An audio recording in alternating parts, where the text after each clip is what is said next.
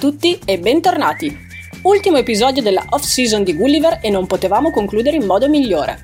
Abbiamo deciso infatti di intervistare una ragazza che è probabilmente la sintesi perfetta dei temi affrontanti durante la nostra prima stagione.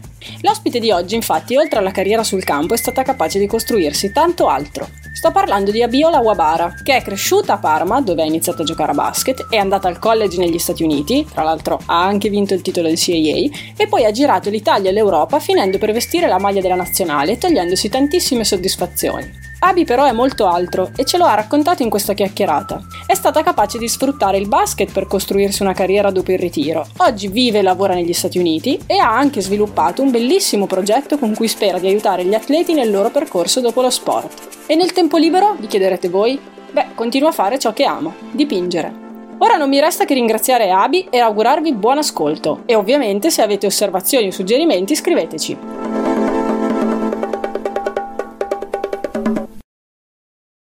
Bentornati a un nuovo episodio della off season di Gulliver, quel periodo in cui, così come fanno eh, gli atleti, noi cerchiamo di eh, fornire degli strumenti a chi ci ascolta per migliorare eh, la propria persona sia da un punto di vista umano sia da un punto di vista professionale, proprio per aiutare chi oggi gioca e sta guardando eh, al futuro della propria vita per farlo in maniera un pochettino più consapevole. Oggi siamo in compagnia di eh, Abiola Wabara, che saluto. Ciao Abi, benvenuta, grazie di essere qui. Grazie a voi per avermi, ciao. E saluto anche Licia, la mia compagna di viaggio. Ciao Licia. Ciao Gabriele, ciao Abi. Allora, Abi è stata una giocatrice di basket molto forte che ha cominciato nelle giovanili, nel settore giovanile di, di, Parma, poi ha giocato molti anni in serie, in serie 1, sempre ad alto livello tra, diciamo, tra l'Italia e anche l'estero, ha fatto il college negli Stati Uniti e poi ha fatto una cosa molto interessante perché dopo, dopo, gli anni di Serie 1 in Italia ha deciso di fare una scelta particolare di andare in Inghilterra eh, a giocare come professionista, però frequentando il, il college facendo un master che l'ha portata poi che l'ha avvicinata alla sua vita professionale. Oggi Abi eh, lavora per Accenture, quindi una multinazionale gigantesca, con il ruolo di Digital Strategy Consultant. Allora Abi, io ho accennato qualche cosa eh, di quello che hai fatto tu, di quello che sei tu oggi. Però vorremmo che tu ci raccontassi un po' in breve il tuo percorso e per ognuno dei passaggi che hai vissuto, quindi la Serie A italiana, il college soprattutto e il college in Inghilterra, ci dicessi quali sono gli aspetti secondo te più interessanti per chi eh, oggi è, è un atleta professionista. Ma guarda, sono un po' diversi, sono dei, dei, pezzi diversi. Per me il primo passo grande è stato andare a fare l'università in college uh, in America e per me era più che altro una questione di uh, mettermi alla prova uh, e voler giocare con giocatrici di un, un, livello diverso e vedere se potevo comunque essere allo stesso livello pure io e mi è andata bene.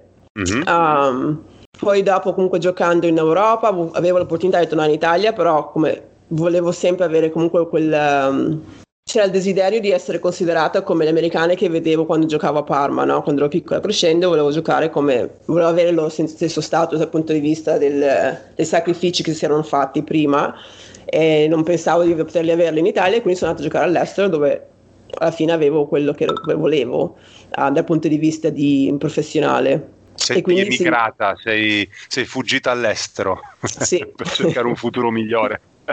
Sì, più che altro un futuro più diverso, nel senso che alla fine quando giochi in Italia per anni sei una giocatrice di casa e secondo me c'è tipo un tetto che ti si mette sopra che non riesci a superarlo, mentre se riesci ad avere eh, altre opportunità in altri paesi, the sky is the limit, mm, tipo, no?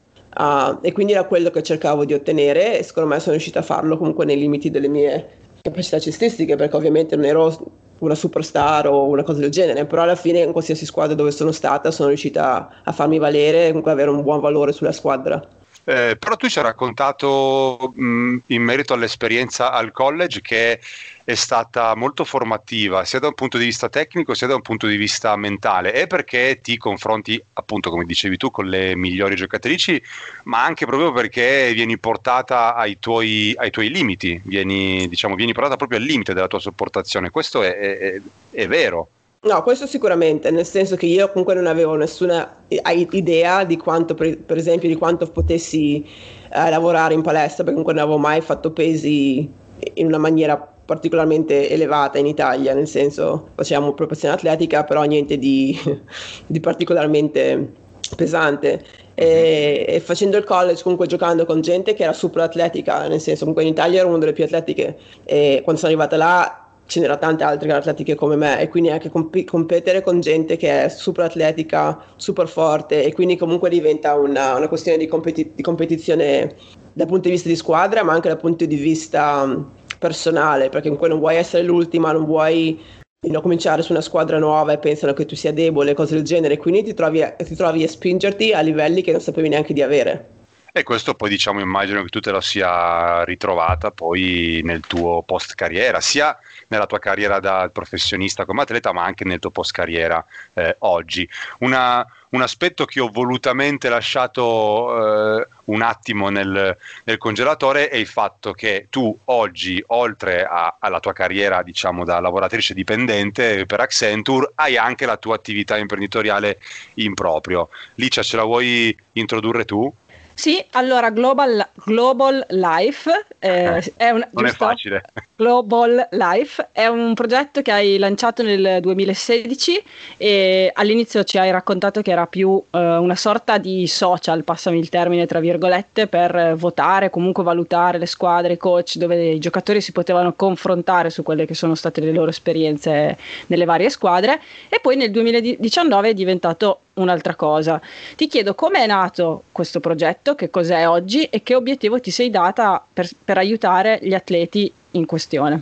Sì, no, solo, allora è nato perché quando comunque ho finito di giocare nel 2016, dopo aver fatto il master, mi sono resa conto che l'esperienza del trovare un lavoro dopo la pallacanestro era comunque una, una cosa abbastanza pesante, non era, non era, semplice e non sapevo esattamente cos'altro sapessi fare o cos'altro mi piacesse allo stesso livello della pallacanestro o quale altra passione potessi avere ed è stata una, una transizione abbastanza difficile capire esattamente da che parte direggermi.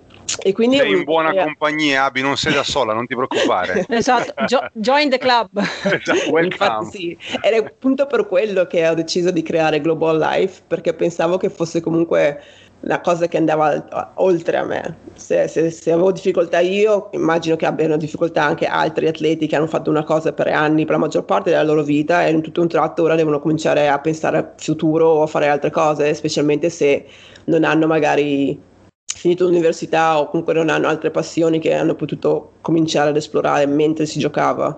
E quindi è iniziato come un'idea di di capire come navigare la vita dopo la pallacanestro, però come hai detto tu eh, Lice inizialmente era un, um, una versione di Yelp uh, per la pallacanestro perché pensavo che fosse un modo più semplice per comunque attirare giocatori e essere involti, coinvolti nel, nella, nella, piattaforma.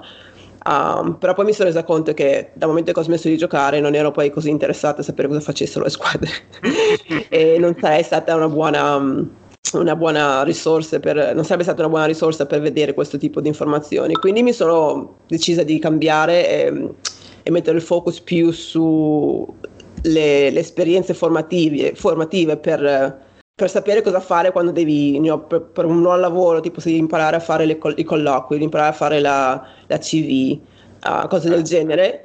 E anche dal punto di vista di avere un, um, come si dice, mental health Okay. Perché comunque è una, è, una, è una, fase della vita molto depressiva e molta gente non, non, non, riesce a capire che il fatto che sei giù non è perché sei inutile non sai cosa fare, ma è mentalmente pesante, quindi avere qualcuno con cui parlarne aiuta. Uh, e quindi queste erano tipo le, le, le, le, aree in cui volevo mettere la maggior parte del mio focus e aiutare altri giocatori e giocatrici di pallacanestro, perché è la gente che conosco, però anche altri sport eventualmente, è quello che cerco di, di raggiungere. Quindi diciamo che Global Life è nata inizialmente appunto come piattaforma per informare i tuoi ex colleghi ed ex colleghe sulle, sulle realtà che avrebbero potuto, sulle realtà societarie, i, eh, i, clubs che avrebbero potuto incontrare e trovare in Europa. E dopodiché si è trasformata in una, in una sorta di ehm, orientamento, guida e supporto per gli atleti che smettono, per gli atleti e per le atlete che smettono di giocare e vogliono approcciarsi alla vita dopo lo sport. E oggi quindi tu nel concreto, perché vabbè, a noi ce l'hai raccontato, però per farlo capire anche a chi ci ascolta, tu ci hai fatto un paio di esempi hai, eh, nei quali hai aiutato eh, due ragazze, se non ricordo male, a cominciare ad allenare a livello di college, se non, se non, ricordo male, in America, negli Stati Uniti. Tu quindi in pratica oggi aiuti proprio gli atleti ad inserirsi nel mondo del lavoro in base un po' a quelle che sono le loro inclinazioni, giusto? Sì, so, più o meno, nel senso che queste due erano un po', cioè, sono due mie amiche, quindi usate un po' come um, esperimenti. Mm, cavie. E, sì, come cavie sperimentali. E quindi siamo andate un po' tramite il, um, i vari step da prendere, uh, le aiutate con, uh, crea- con, con ricreare la loro, la loro CV. Uh, una delle due aveva bisogno di fare un'intervista, quindi l'ho aiutata con, l'ho messa in contatto con qualche gente che lavorava ad Accenture sapendo che quello non era un punto di partenza per lei, però per darle un'idea di quale tipo di interviste a questo tipo di lavoro si poteva aspettare, il che l'ha aiutata molto a, a mettere cose in prospettiva. E, e poi abbiamo fatto molti allenamenti di, di, interviste lavorative e alla fine ha ricevuto una, una, un'offerta come allenatrice in un college ed era contenta. Uh, l'altra mia amica invece adesso sta andando tro- eh, tramite i round de, di un programma che la Nike ha creato qua in America per le giocatrici, ex giocatrici WNBA. Uh, è tipo un apprendistato e quindi ha aiutato anche lei a fare la cover letter e il curriculum vitae uh, per, questa per questa particolare opportunità e adesso sta aspettando per vedere l'ultima chiamata se, se, se è andata bene o no. Ah, beh, diciamo che le, che le differenze tra l'Italia e gli Stati Uniti anche in questo ambito sono, sono notevoli. Dal, dal, tuo lato si può dire che eh, sei sempre stata comunque coinvolta in attività extracestistiche, al di là poi di Global Life che appunto è nata, è nata di recente, se, se, così si può dire. Un aspetto che ci ha colpiti molto è stato il fatto che eh, tu fai volontariato e collabori con un'organizzazione no profit. Questo ci ha portati a fare una riflessione per le differenze che ci sono appunto tra Italia e Stati Uniti. Qui in Italia diciamo che tutta la sfera eh, extra sport per quanto riguarda gli atleti è molto nebulosa e anzi spesso si dice che gli atleti non dovrebbero eh, minimamente interessarsi di quello che succede oltre allo sport. Tu che appunto conosci bene la, la realtà statunitense dove invece gli atleti utilizzano quella che si chiama piattaforma, la loro piattaforma per far sentire la propria voce e per schierarsi a livello politico-sociale, che cosa ne pensi di questa differenza fra Italia e Stati Uniti? E che cosa pensi che gli atleti dovrebbero fare? Ma alla fine gli atleti sono esseri umani, quindi gli atleti dovrebbero fare quello che vogliono fare, appunto, cioè non c'è proprio nessuna differenza tra un atleta e uno che fa, non so, un architetto se hanno cose da dire le dici, eh, appunto e basta. L'unica differenza secondo me è che qua in America gli atleti hanno un piedistallo molto più elevato, che penso che potrei compararlo a quello dei calciatori in Italia mm-hmm. e forse qualche squadra cestistica, ma però alla fine il calcio comunque penso sia ancora il re dello sport in, in Italia e quindi hanno una piattaforma diversa qui, fanno un sacco di soldi al, al, al paese um, e quindi alla fine hanno come hai detto tu, una piattaforma, piattaforma, molto elevata e anche il fatto che comunque la maggior parte de, degli atleti che giocano a pallacanestro sono parte di un gruppo che comunque è spesso marginalizzato, visto che hanno lo spazio per parlare, parlano e si fanno sentire e di modo che certe cose che magari sono ignorate se è una persona normale, e per normale intendo dire non un milionario, mm. uh, un miliardario, uh, che lo dice e vengono ignorate, se anche il miliardario ha gli stessi problemi magari qualcuno li ascolta di più. Uh, però alla fine uh, sono tutti esseri umani e tutti hanno passioni, tutti hanno emozioni, tutti hanno sentimenti, quindi che tu sia uno famoso o no, se qualcosa ti fa male, fa male uguale a quanto ne potesse fare a chi altro. Certo, che però tu appunto hai più visibilità di altri, quindi è, è, doppiamente stupido secondo me farsi dei problemi e stare zitti quando invece esatto. se ne avrebbe la possibilità e avere quell'esigenza soprattutto, perché puoi fare del bene. Sì, però questo secondo me è, è, una, non so se si dice anche in italiano, però tipo una, una spara a doppio taglio, nel senso che come essere umano se vuoi essere parte e vuoi essere vocale puoi, però allo stesso tempo non penso che dovrebbe essere un'obbligazione, nel no, senso certo. che non tutti pensano di avere, la, di avere le, le, capacità mentali di poter discutere certe cose. Uh, c'è un esempio della giocatrice di tennis, Osaka, che è andata sì. nei guai perché non voleva fare un'intervista perché non si, sentiva, non si sentiva bene dopo. Alla fine è sempre una persona, quindi certe cose secondo me vanno messe in prospettiva, però quando si parla di atleti la gente si scorda che stanno parlando con un essere umano. Il problema è proprio quello, il, il fatto che tu hai ragione, non dovrebbe essere un obbligo, ma neanche il contrario dovrebbe essere un obbligo, cioè non te ne devi occupare perché tu esatto. fai sport, pensa a fare sport. No, esatto. se io voglio occuparmi anche di altri temi e ne ho la possibilità e con la mia platform posso raggiungere più persone, perché non lo devo fare? Perché il mio lavoro è tirare una palla verso il canestro o verso una porta o lanciare la pallina di là della rete? No, non è giusto, no, esatto. faccio quello che voglio. Eh. No, no, no, hai ragione.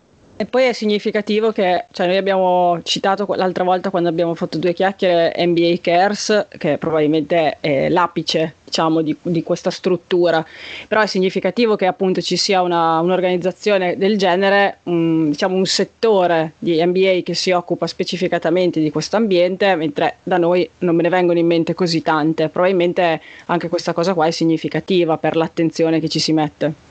No, questo di sicuro, però alla fine devi anche pensare che l'America è un paese che tra tutti i problemi che si creano ogni anno nuovo devono trovare anche una soluzione, giusto? E quindi certe volte queste organizzazioni sono un po' per, uh, come si dice, per fare la, la, la, facciata. È, è ah. Momento quindi, serietà, vabbè.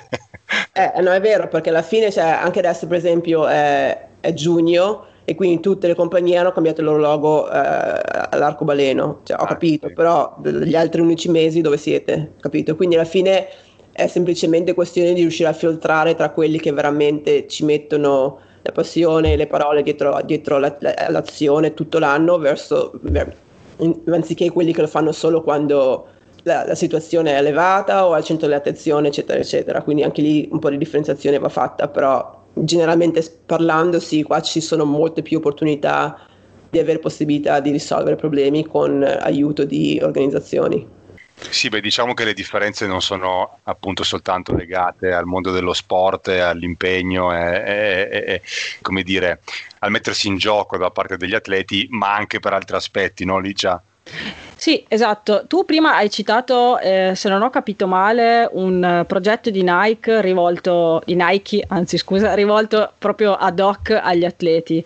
E a questo proposito noi qualche tempo fa abbiamo intervistato Yaya e, e lei ci ha parlato di mh, mm, una sorta di uh, struttura, eh, lei parlava del contesto svedese, dove le, le società sportive e, e, gli sponsor, le società sponsor, creavano una sorta di network di rete LinkedIn dove, da dove beh, praticamente a, possono attingere eh, prendendo gli atleti per lavorare nelle loro aziende, cosa che per noi qua in Italia è, una, è proprio fantascienza. Non so se ti, se ti vengono in mente eh, esempi concreti di questo genere anche lì negli Stati Uniti, però tu l'hai già detto, lì la cosa è un po' diversa, cioè lì gli atleti sono comunque considerati persone con un background di alto livello e con tante competenze capaci, che sono state capaci di costruirsi una carriera, quindi c'è una differenza, mi sbaglio? Sì, anche, anche perché se ci pensi, specialmente a livello femminile, per andare a giocare pro devi finire l'università, quindi comunque è gente che ha una laurea alla fine, il 90% di atlete alla laurea e il maschile è un po' diverso perché comunque nell'NBA puoi andare a giocare quando sei ancora in high school, sì. però la maggior parte delle donne ha, ha, una laurea. E comunque sì, no, per rispondere alla tua domanda, un altro esempio è anche Amazon. Amazon ha anche creato un altro programma che è specifica, specificatamente per eh, atlete, però ancora solo per eh, ex atlete WNBA, quindi non è aperto tut- a tutti gli atleti del mondo, ma solo a loro. E, ehm, e so che sì, quindi Nike e Amazon sono i due che mi vengono in mente al momento. E io con Global ho avuto un po' di conversazioni con altre compagnie, una essendo uh, Puma, mm. Uh, per vedere se riusciamo a creare un programma simile um, che si chiamerà il laboratorio, quindi la vita, life after ball, uh, la vita dopo la, dopo la palla. Uh, program e quindi creare un programma simile aperto non solo a WNBA ma anche a altri atleti, uh, atleti atlete uh, per avere l'opportunità di avere um, o un apprendistato o un internship. Scusate, Ma... Luna un momento. Il cane che, che, ha voglia di partecipare alla conversazione. Il cane ha spostato il tavolo con i suoi sì, 40 kg. Cioè, diciamo che il cane di Abi pesa 40 kg, ha 8 mesi. Ha esattamente spostato il tavolo. Ok, scusate. Giusto, um, taglia fuori a rimbalzo. e quindi sì, no, ehm, avere un programma del genere, cercare di, di, creare un network con compagnie un po' più grandi che sono interessate ad avere atleti, è quello che sto cercando di lavorare ora per Global, però ci sono altre compagnie che lo fanno, ma anche parlando in generale, eh, molte compagnie, anche ad esempio Accenture, uh, qui in America, vogliono avere persone che hanno fatto sport, comunque ex atleti, perché comunque lo vedono come una persona che sa lavorare in squadra, sa sacrificarsi sa mm, mettersi, avere il tutto dentro a una cosa come fare sport per vent'anni, comunque perfezionarlo e diventare professionista non è una cosa semplice. Quindi loro la vedono veramente come un assetto e non come una, una cosa negativa da avere nelle loro compagnie. Lo vedono come un plus, cioè vedono come delle persone che hanno dei plus perché hanno impiegato tanto tempo della loro vita per fare una cosa, cercando di fare al massimo delle loro possibilità, raggiungendo magari anche livelli molto alti, ma d'altro canto sono persone che magari hanno anche portato avanti altre cose, magari lo studio, magari un'attività in proprio, quindi insomma non è da tutti insomma questa cosa qua. Esatto, eh. esatto. E, e, per quanto riguarda te, noi abbiamo scoperto che tu eh, hai una passione che ci devi confermare adesso se, se, se sia vero oppure no per la pittura. E, mh, mm, è vero oppure no? Sì, è un altro dei miei business, ho una, gal- una, galleria online dove vendo i miei dipinti, e, anzi adesso sono esposti in un ristorante abbastanza famoso qui a Houston per, per questo mese e penso anche per il mese prossimo. Wow, complimenti. Grazie.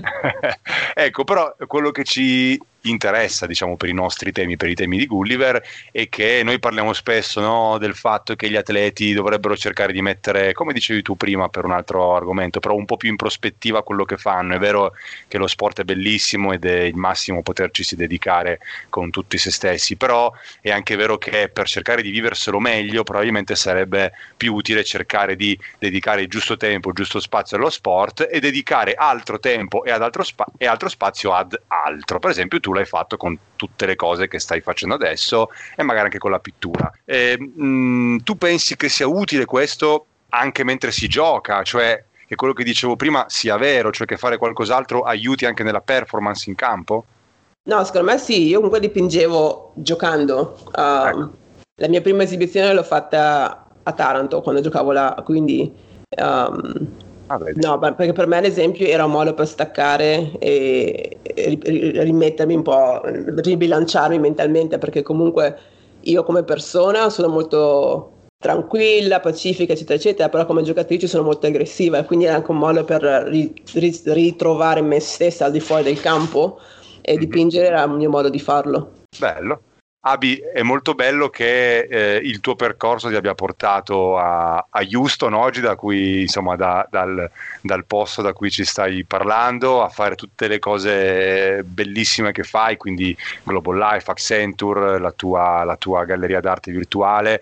Eh, un aspetto che secondo me andrebbe approfondito ancora un attimo è il passaggio eh, intermedio, diciamo, tra la tua carriera eh, di, di, atleta professionista di Serie 1 e poi la professionista dopo, dopo, lo sport. E mi riferisco a quell'esperienza che hai fatto in Inghilterra, eh, al college dove giocavi, ma soprattutto frequentavi un master professionalizzante. Ce ne vuoi parlare brevemente per favore, che secondo me è molto importante?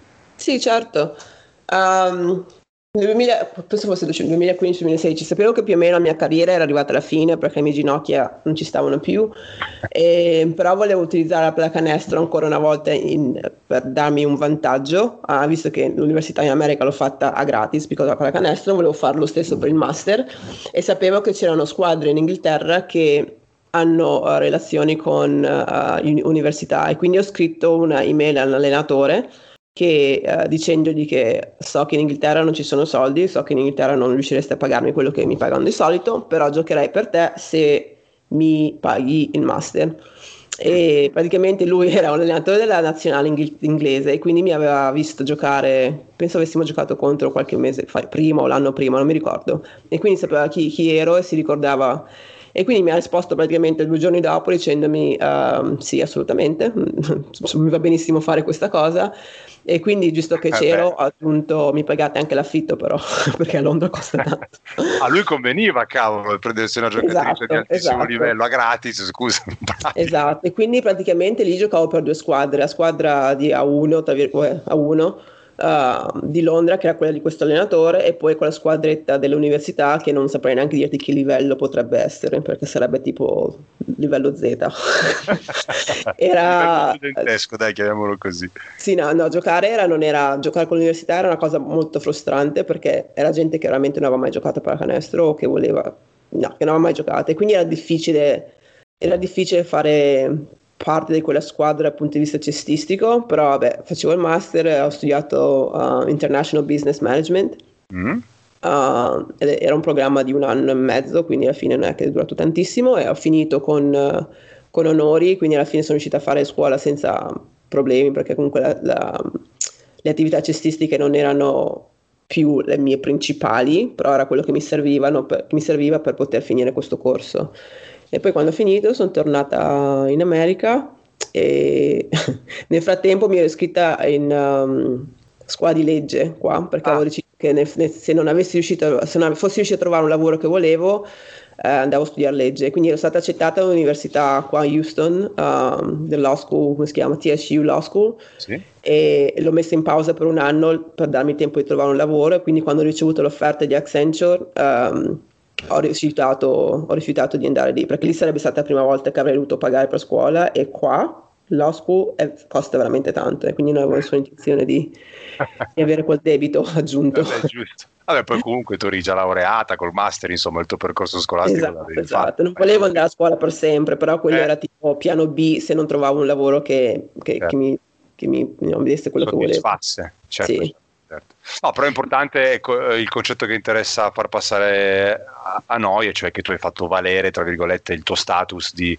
giocatrice, il tuo, il tuo network di relazioni, offrendoti, tra molte virgolette, per raggiungere il tuo obiettivo, ecco, formativo e professionalizzante, andando in Inghilterra. Sì. E tu, tra l'altro, se non ricordo male, ti eri fatta aiutare o seguire, comunque ti eri rivolta a un consulente che ti aveva anche dato dei consigli o comunque ti aveva aiutato nell'orientamento, giusto? Sì, dopo che quando sono tornata in, in America, dopo un po' qualche mese, ed ero completamente persa.